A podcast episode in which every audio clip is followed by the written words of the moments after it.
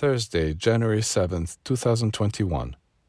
Inner strength, balance, peace, and happiness all depend on love. But you must sense that love is there within your reach, that it is inside you, and that there is no reason to ever feel poor and lonely. If you do feel poor and lonely, then you have not learned to detach yourself from the physical plane. As soon as you enter onto the subtle planes, especially the regions of the soul and the spirit, it is impossible to feel lonely, for the universal soul and the universal spirit are always there, in and around you, and you can communicate with them at any time. Whereas, can you ever be sure that a man or a woman, even the best, will not have to turn their attention to other matters and be forced to leave you at some point? So, even if you have found the most wonderful person on earth, don't leave it at that.